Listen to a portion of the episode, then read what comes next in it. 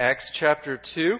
This morning we'll be reading uh, verses thirty-three through forty-one. Uh, and just to, to kind of remind you, uh, we're right in the middle of Peter's first sermon on the day of Pentecost. Uh, and so two weeks ago we looked at the gift of the Holy Spirit. Uh, last week we looked at the death and resurrection of Jesus that, that Peter begins to preach. Uh, and this week uh, we'll look at the exaltation of Christ in his ascension. Uh, Peter preached it all as one sermon. I think it's taken me three to get through it. I don't know if that's good or bad. Uh, but it is the Word of God. Let's follow along uh, as we read, verse starting in verse thirty-three.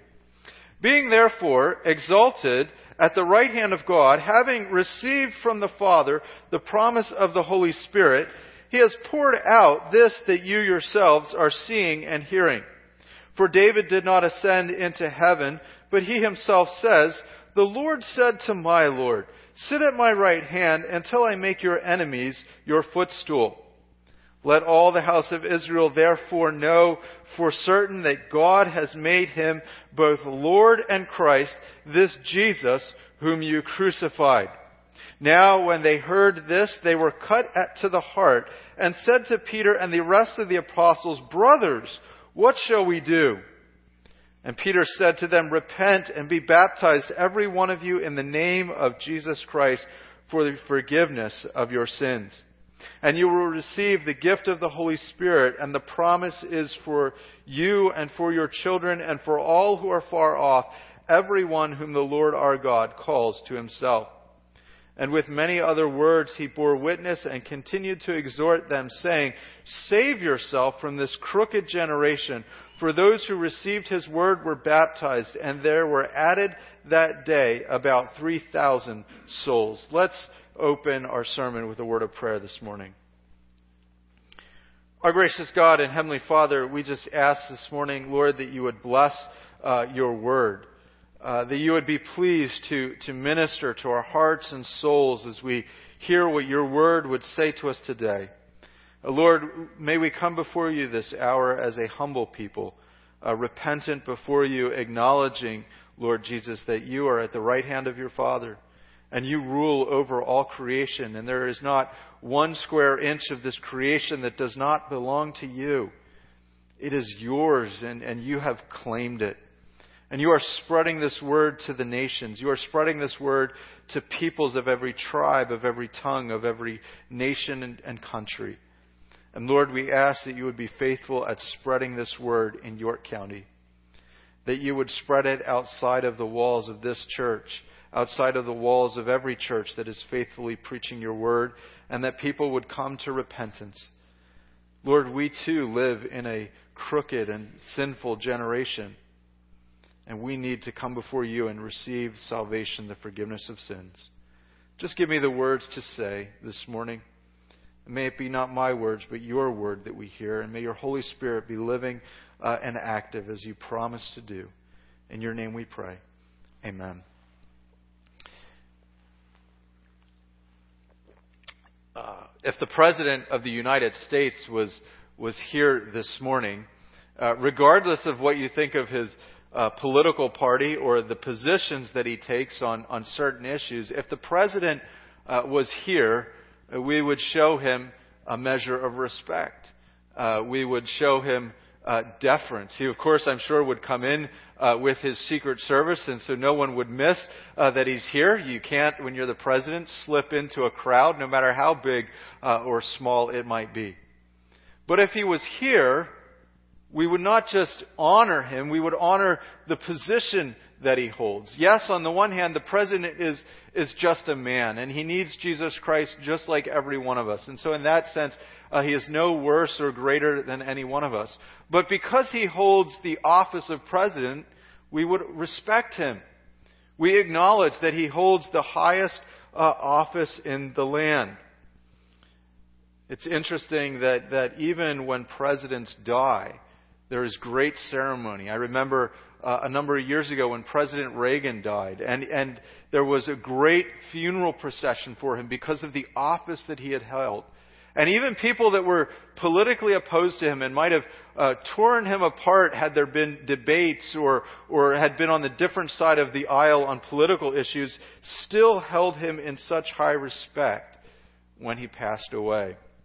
If we were in England, uh, we would be under the uh, authority of the Queen, even though she's uh, mostly a figurehead. There would be all these rules and, and protocols for how we would uh, address her if we happened to be in her presence. If we were to enter her throne room, we, we don't just waltz our way in and, and saunter before her. There would be appropriate times to bow and to curtsy and appropriate titles of respect that we would address her with. Even if you're part of the royal family, the Queen still holds high honor and you respect her as such. A person's position, then, determines how we respond to them. A person's rank, a person's office that they hold, uh, makes it such that, that, that we give deference to who they are.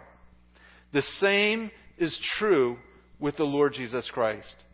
The position that he holds now as, as reigning king determines the response that we need to have before him. The proper response to Christ, then, and this is our point this morning, the proper response to Christ is that each one of us repent before the Lord Jesus. Repentance in this passage is a call that Peter brings to the people, not only because of who Jesus is, but what he has done and now how he has been exalted over all creation. Jesus Christ, and we talked about this in Sunday school, is truly God. And so we worship him as God. And yet he came to earth, died, rose again, and now is placed as the King of Kings over all creation. He rules as the Messiah. And because he rules, he deserves respect. He deserves that we come before him and repent. And there really only are two positions that you can have under Jesus Christ. That is one of resisting him, one of rebellion, or one of yielding to him, one of repenting and submitting before his name. So the proper response to Christ, and we want to focus on the title that he has here, the proper response to Christ is that each one of us repent before him. So first this morning, repent before Jesus because he has been seated at God's right hand. This passage, this preaching of Peter is all about the gospel, and it is all about what happened to Jesus Christ. The gospel is a message of good news, and it centers on the person of Jesus Christ and his work. He died to pay the penalty for our sins. He did not stay dead. He rose again from the dead. And even more, sometimes an aspect of the gospel that can be uh, maybe underemphasized or, or maybe missed a little bit in our in our preaching and our sharing of it today is not only did Jesus die and rise again from the dead, he ascended up into heaven. He was exalted to the Father's right hand. So Jesus Christ was exalted to God's right hand where he sent the Holy Spirit. Look at verse thirty-three. Being therefore exalted at the right hand of God and having received from the Father the promise of the Holy Spirit, he has poured this, uh, he has poured out this that you yourselves are seeing and hearing. Uh, now, remember, Peter is walking through this sequence of events, and the reason he is addressing what happened to Jesus is the, the people of God, the early church, they have received the gift of the Holy Spirit. They start preaching the gospel in various languages, and there are all these people gathered in Jerusalem from all over the Roman world. Uh, they maybe speak the local language a little bit, but suddenly they are hearing the gospel in their own tongue.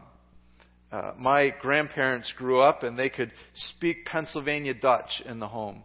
Uh, they could speak English very well. They still speak English very well. But in the home sometimes the, the language was the Pennsylvania Dutch. And when I was a, a, a grandchild, uh, a young kid, if my grandparents ever wanted to say something that they didn't want the kids to hear, they would talk over us in Pennsylvania Dutch. They were a little more comfortable in that language. Well, the same thing is going on here. People are hearing the gospel in the language, their native tongue, that they're most comfortable with. It's like hearing it in something that you immediately recognize and not something that you have to filter through translation. And the people begin to say, what is going on here? And there was such excitement, there was such a commotion. They they began to say, wow, these, these Christians, these followers of Jesus, they're drunk. And Peter says, I'm going to explain to you what you're seeing and hearing. And he explains it. Jesus Christ died on the cross.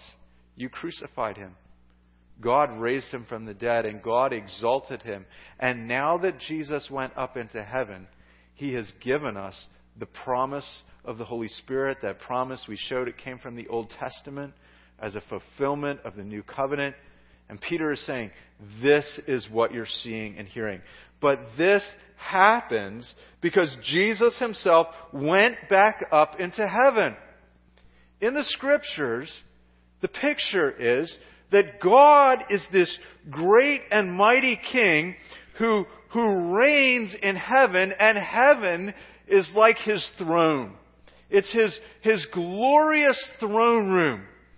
And so Isaiah goes into the temple and he sees heaven open up before him, and he sees God sitting on this throne and these royal robes draping down into the very temple on earth that Isaiah is in.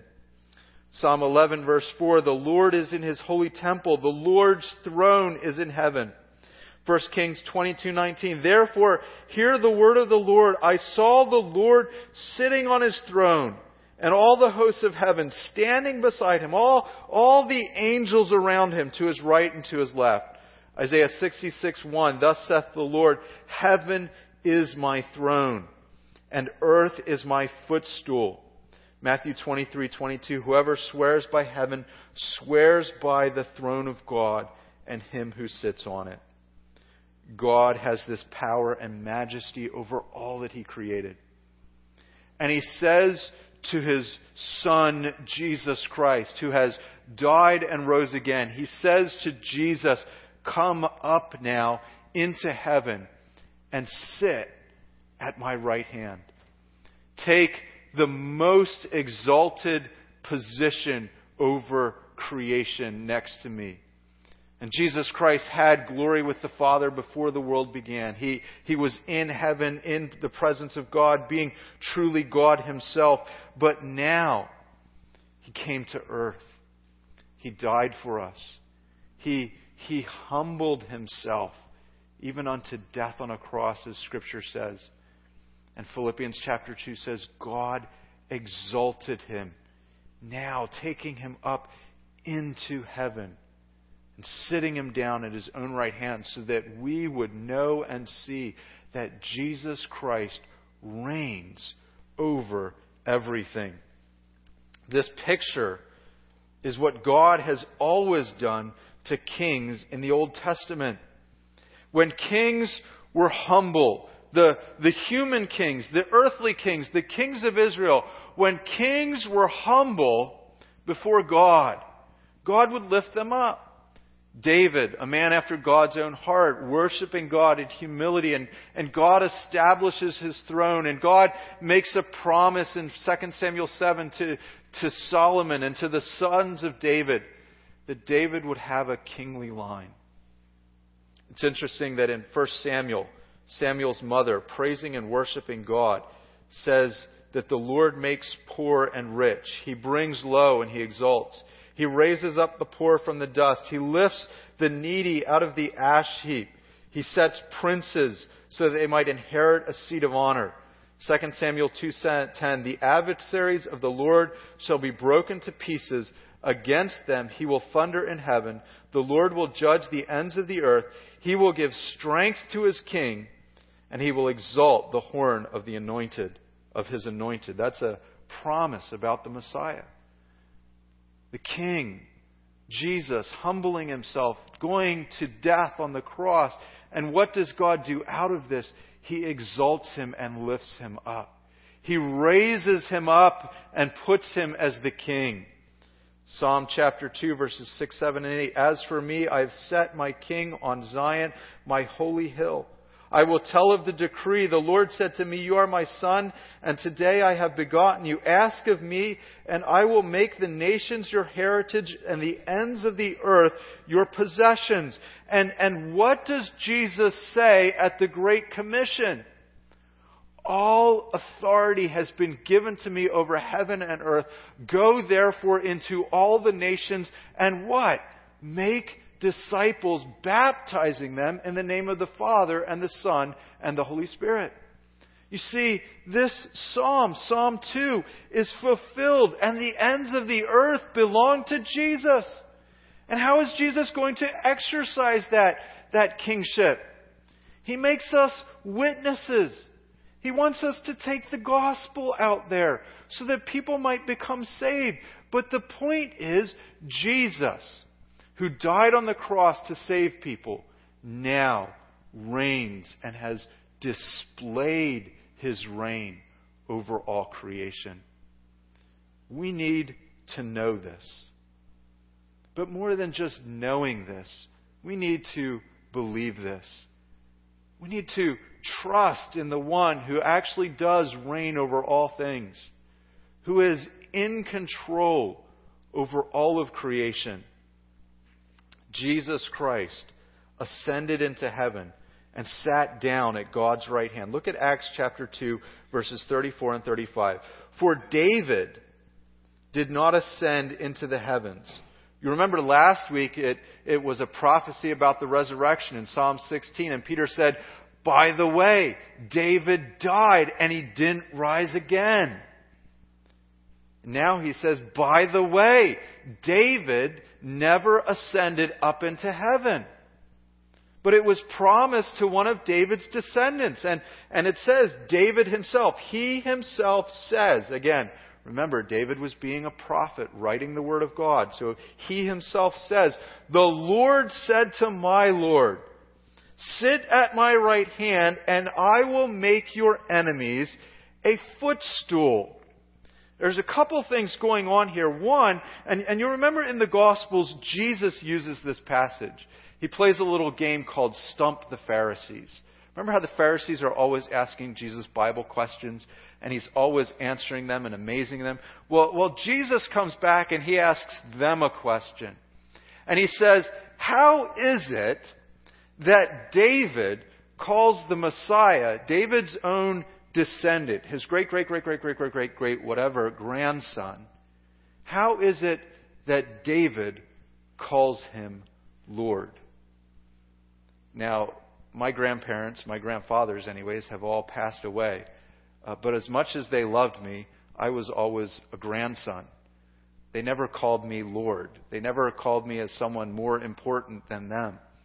How is it that David calls his great, great, great, great, great grandson Lord?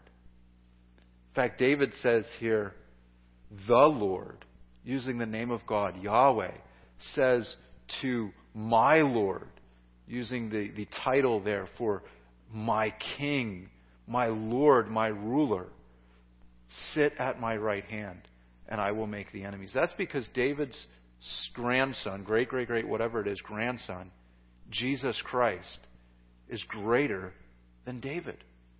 Jesus Christ is God the Son, who appeared in the flesh, who died and rose again, and now God says to his Son, come up into heaven and come into my glory again and sit at my right hand so that everybody can see. And how David even saw before Jesus came, Jesus is greater than me. The second thing going on here is this sit at my right hand is this, this royal position of honor. You don't get any higher than a kingdom than, than sitting at the right hand of the king. Remember Joseph? Remember how the Pharaoh takes him out of prison and, and he puts Joseph in charge of everything in the land. And he basically says, no one in this kingdom except for me is greater than you. Joseph, in a very real way, ruled at the Pharaoh's right hand. God and the Father and God the Son are one in their power and their majesty.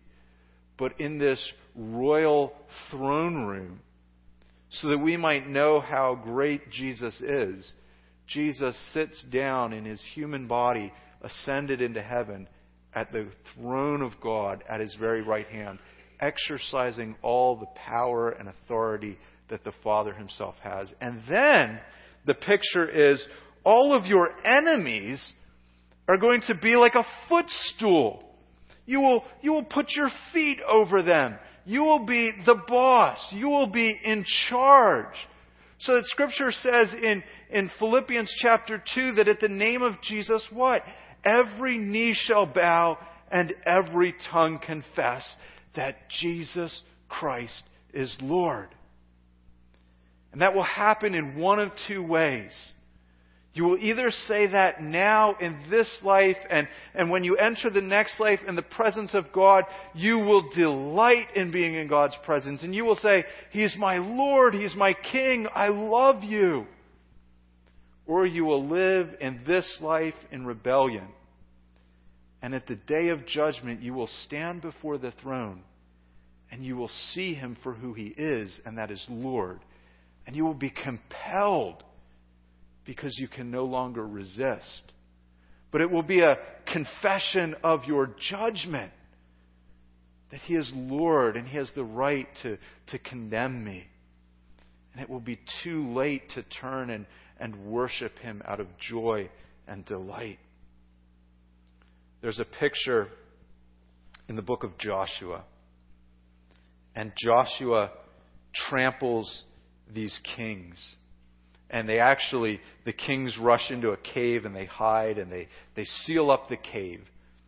And and then uh, they they go and they kill the rest of the, the people that are the armies that are running around, and they come back out. And they let the kings out of this cave. And in symbolism, before they judge the kings, before they kill the kings for their rebellion against the Lord, they put their feet on the necks of the king. It's a way of saying, you lost. You lost. You served the wrong God, and He's judged you. And the picture here is, sit at my right hand until I make your enemies your footstool. If you stand as an enemy of God, as an enemy of the Lord Jesus Christ, you lose. You lose, and He will judge you. And that is why later on at the end of Peter's preaching, the people come, and it says, when they heard this, they were cut to the heart. And they said to the, Peter and the apostles, brothers, what shall we do? We need to hear this message today and, and remind people that Jesus Christ died to save us, but He is the King.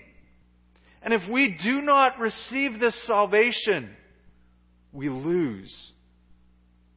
And we will be an enemy. And we will be put under Jesus as a footstool.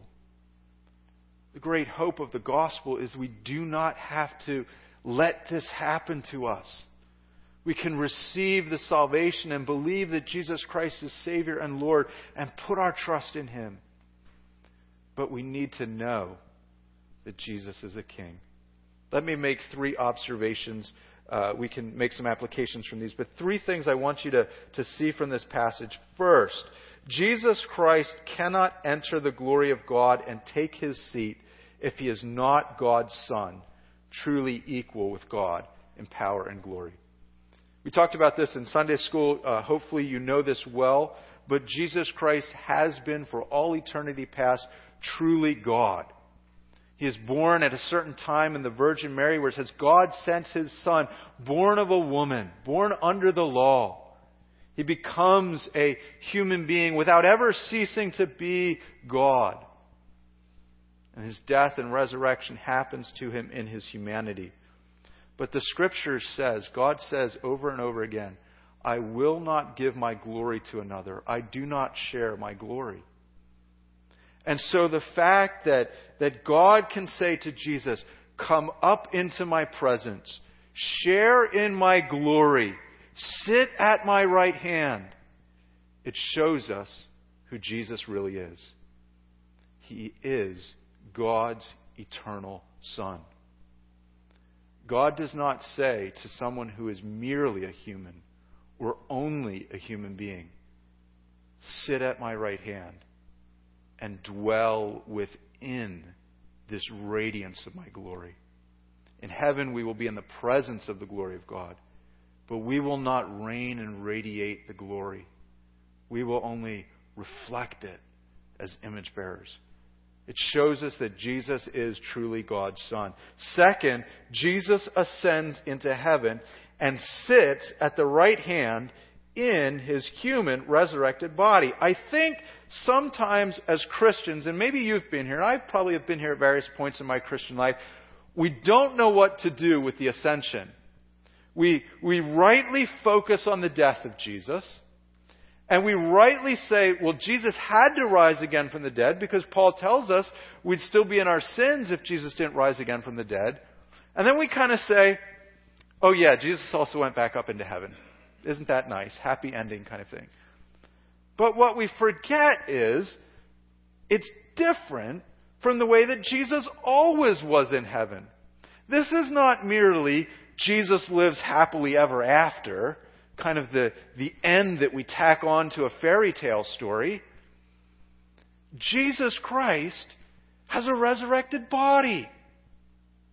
And in that resurrected body, he goes up into heaven. And so he reigns in a new way. He is, on the one hand, God's eternal Son. On the other hand, he's still that Messiah. He's still the Son of David. And so when he exercises reign and rule, he does it as one who continues to represent me. He really is my King. And Hebrews tells us that he is like us in every way in his humanity, yet he doesn't have sin. He's my King. And there is a human being in human resurrected flesh sitting in the glory of God at God's right hand, so that when I pray, there is one there who represents me still. Just as much as Jesus represented you on the cross and took your place, and he had to be in a human body to do that, Jesus Christ goes into heaven and stands there for you, and stands as one who continues to represent you. And the Father says now, sit at my right hand, so that Jesus Christ, as Ephesians tells us, really is the head of the church, his body. We would say as Christians, I belong to Jesus.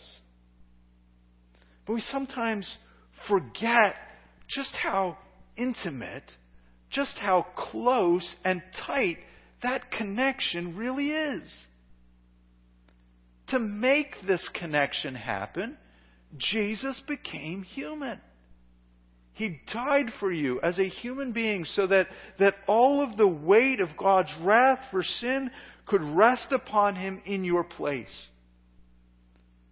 But now, he stands as a king, but he stands as one who is still fit to be your representative. We would say that the President of the United States represents us. And to represent us, he has to be first an American citizen. And you'll know with the politics that go on, you know, different people run for election, and uh, there was debate, was Obama really an American citizen? Where's his birth certificate from? And then there was Ted Cruz who wanted to come, and well, he was born in Canada, does that still count? And then there was John McCain, well, he was born on a Navy base in Panama, does that still count? And they, they just, I'm not getting into the politics, but they raised a ruckus over it. Because the president has to be one of us, an American citizen. Our King has to be one of us. And in the perfection of God's plan, He is. He is, and He takes upon His mantle all of these wonderful Old Testament promises that God would raise up a king from the line of David.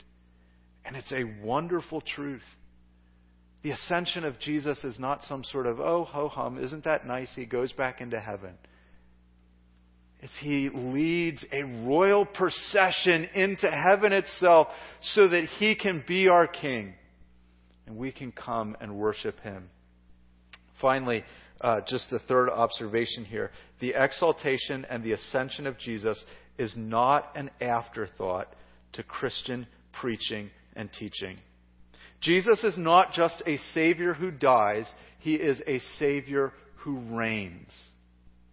In other words, when Peter here preaches the gospel, he does not just preach the death of Jesus, although that's extremely important. You can't preach the gospel without that. He offers Jesus as a Savior who has died, but he preaches the death and the resurrection of Jesus. That Jesus' death is of no value if He stays dead. Remember, it was impossible for death to hold Him. But he also preaches the exaltation and the ascension of Jesus. Death, resurrection, and ascension or kingship or exaltation. That, that all of these things go together. The word gospel itself, in, in regular, common, everyday usage, was used of royal announcements. A king is born.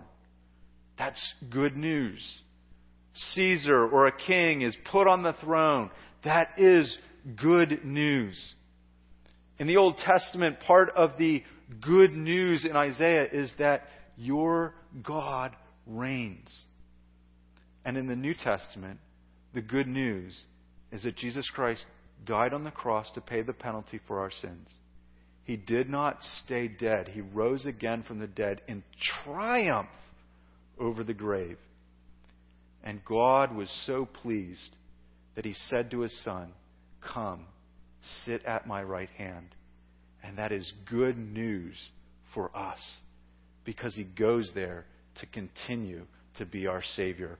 The exaltation is not an afterthought. This puts us in, in one of two positions. Either we're someone who bows and submits and, and yields to the Lord Jesus Christ,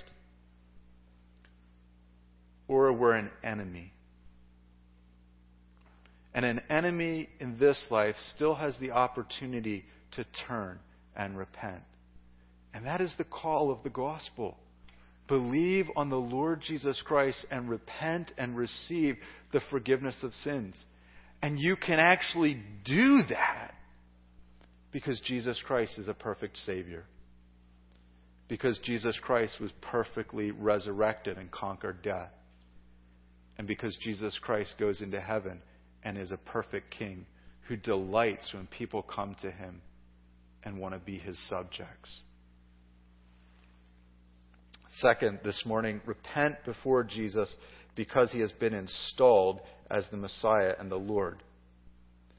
Think of a king being put on the throne. Look at verse thirty-six. Let all the house of Israel therefore know for certain that God has made Him both Lord and Christ, this Jesus whom you crucified. Peter is saying, you killed Him, and God raised Him up and put Him on the throne.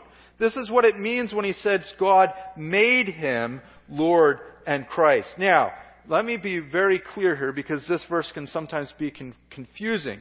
But Jesus being made Lord and Christ does not mean that Jesus wasn't eternally God. That's not what Paul, uh, Peter is talking about here. Jesus has always been truly God. You can't make God. If if you make God, then He wasn't really God, and He isn't really God. Jesus Christ has always been that way.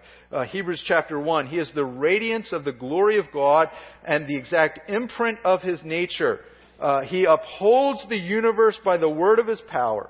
And it says, after making purification for sins, he sat down at the right hand of the majesty on high. So what doesn't change about Jesus is that he is the radiance of the glory of God. He is, he is one with God. He is God's Son.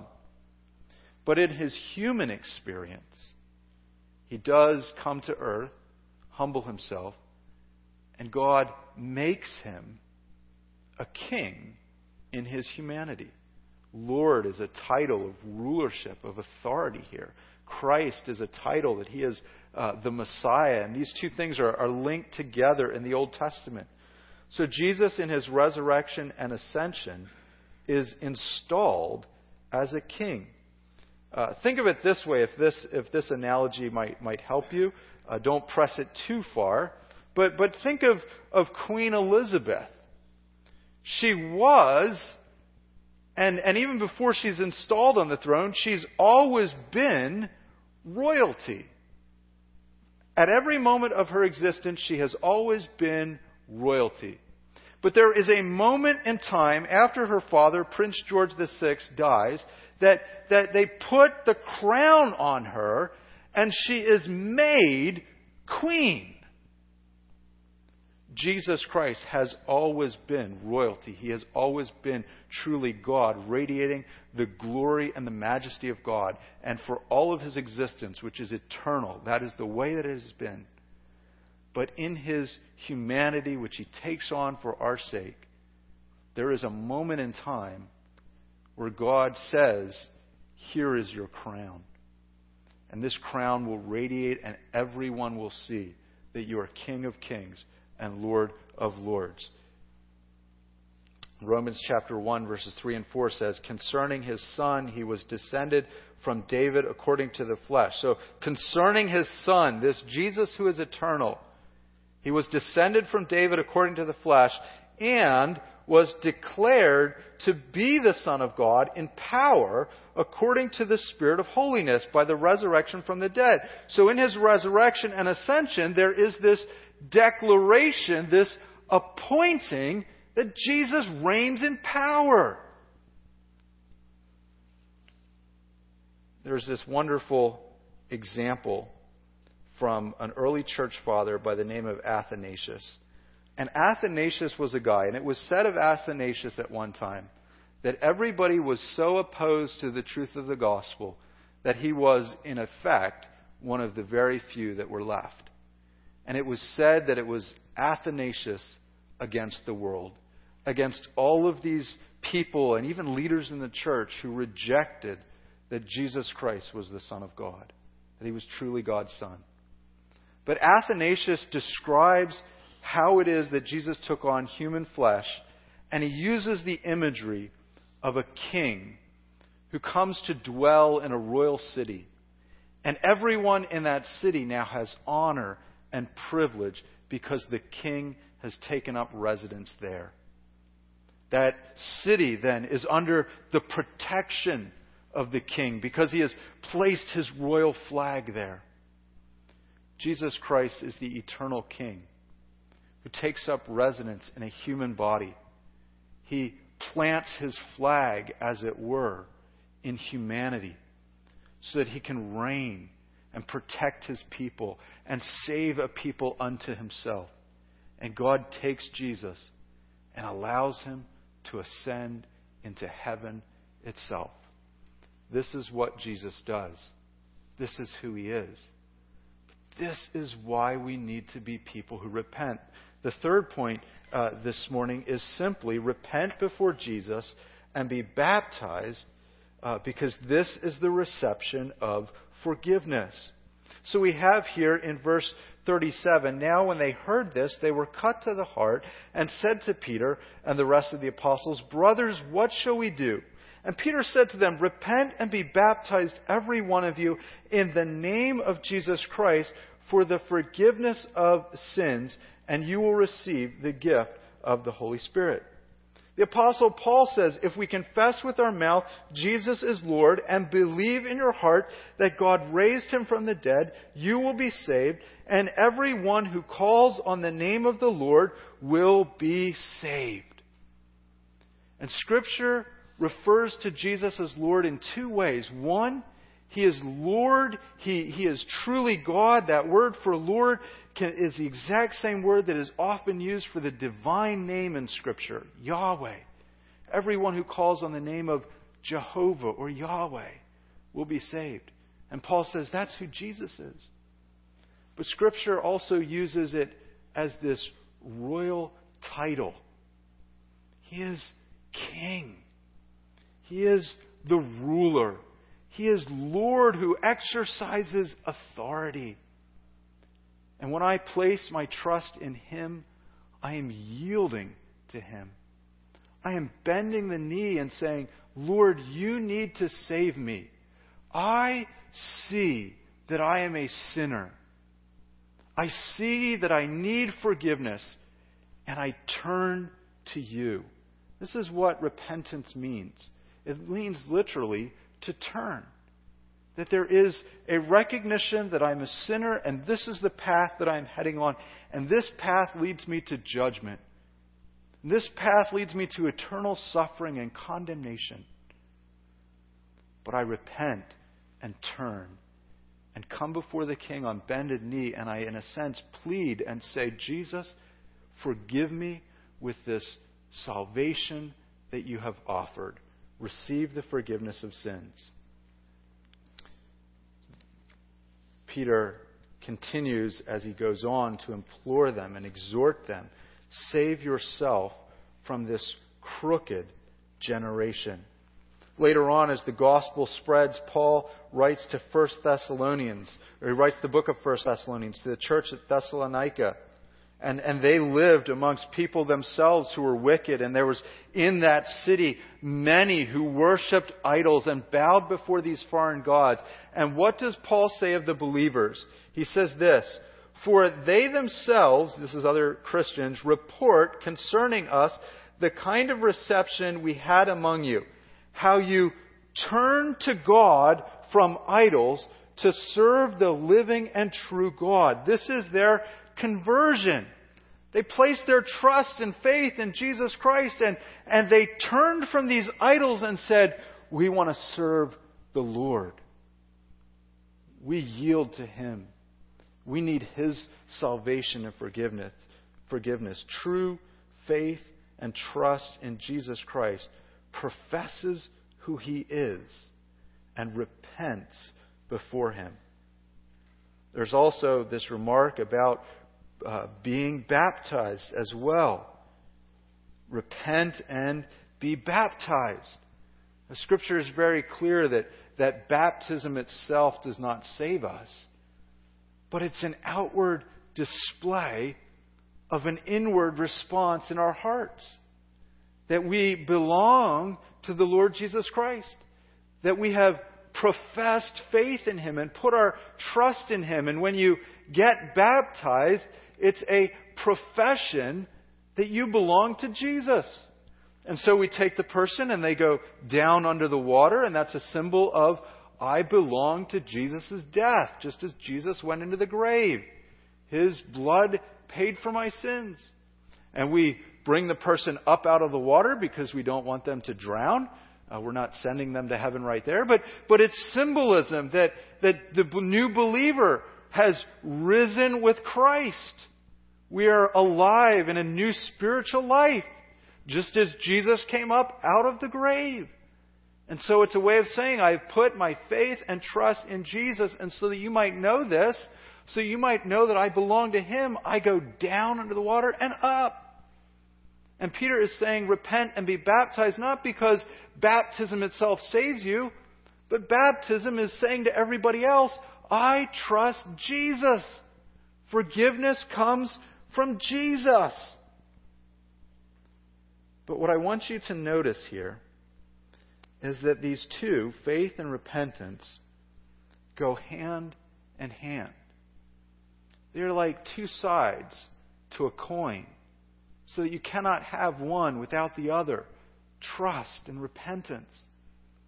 And there is no position in this passage of Scripture or in all of Scripture. There is no category of an individual who says, Jesus is my Savior, but I don't believe he's Lord. I'm just not there yet. When you are accepting Jesus Christ, you are accepting all of him. You believe that he is God. You believe that he died on the cross. You believe that he rose again from the dead. And you believe he ascended and is reigning as Lord. You are acknowledging him. And you are saying, this is the guy that I trust. And because I trust him, I see how awful my sins are. I see what he had to do to save me.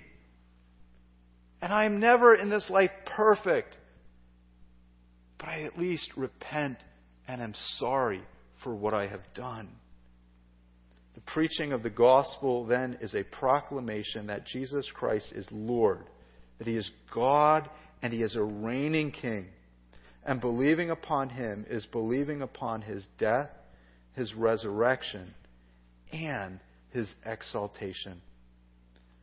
Furthermore, I never make Jesus Lord. Sometimes we use the phrase, you know, make Jesus Lord of your life. And, and on the one hand, I understand what it means. And there is this ongoing process of growth in my Christian life where I, I regularly have to learn to obey. And if that's all we mean, then, then that's, in a sense, okay. But in coming to Christ, I'm yielding to him. I don't make Jesus Lord. I don't even make Jesus Lord of my life. He is Lord. He is Lord of all creation. He, he reigns, and, and God says to him, you reign over everything, even your enemies you are Lord of. And, and if they don't repent, you will crush them under your feet on the day of judgment.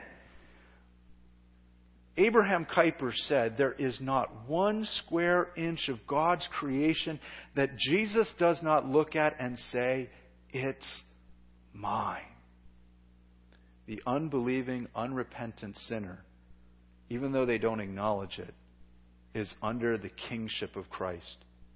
But they are living in rebellion to that kingship. We want to be a people who are not only under that kingship, in a general sense, just like anybody in the United States is under the authority of the president, we want to be citizens of that kingdom. And to do that, we accept and believe Jesus Christ as our Lord and Savior. It says in verse forty-one, and so those who received his word were baptized, and they added that day about three thousand souls. three thousand souls that day came to the Lord Jesus Christ because Peter preached the gospel. And they believed that Jesus Christ was the Savior and the Lord, and they received him as such. Let me give you this illustration to end. If you're an American citizen, and I, I'm assuming and I think that everybody here is an American citizen today, but if you're an American citizen, you don't get to say, I accept Obama as a person, but he's not my president. We might may not like his politics, and that's, you know, that's fine to debate at a later time. But there's an office he holds, and we respect the office. And by virtue of you being a citizen of that kingdom or of this country, even if you didn't vote for him, he is our president. In the same way, or in an analogous way, I don't get to say, I like the person of Jesus, I like him as my Savior, but he's not really my Lord. It's an office that he holds, and by virtue of being his child, by virtue of being a citizen in his kingdom as a Christian, he is my Lord. And I may, in my Christian life, struggle with that at times. I may not always obey and yield, and I need to come back, and I need to pray and repent and, and, and come before him and, and, and again ask for forgiveness. But it doesn't change the fact that if I belong to Him, He is, from the moment I believed in Him, my Lord. Do you believe that this morning, that Jesus Christ is Lord, Lord of heaven and earth? Are you His child in such a way that you have professed faith in Him and received the forgiveness of sins? And do you acknowledge that Jesus Christ is the King of Kings? Let's close in a word of prayer. Our gracious God and Heavenly Father, Lord, we just pray that from this passage today that You would open our hearts, open our eyes. Lord, sometimes in our Christian walk, repentance can be painful as we bring our sins before You and we feel shame. But You are such a good and merciful King. You are such a kind and gentle, loving God that You respond and You turn and forgive us. And You minister that forgiveness with such grace and compassion and mercy. Oh Lord, I pray that a passage like this and these wonderful truths in Scripture would encourage us and motivate us to want to tell other people that Jesus Christ died on the cross and offers salvation to them if they would just turn and receive Him as Savior and acknowledge that He is the King of Kings and the Lord of Lords. We pray these things in Your name. Amen.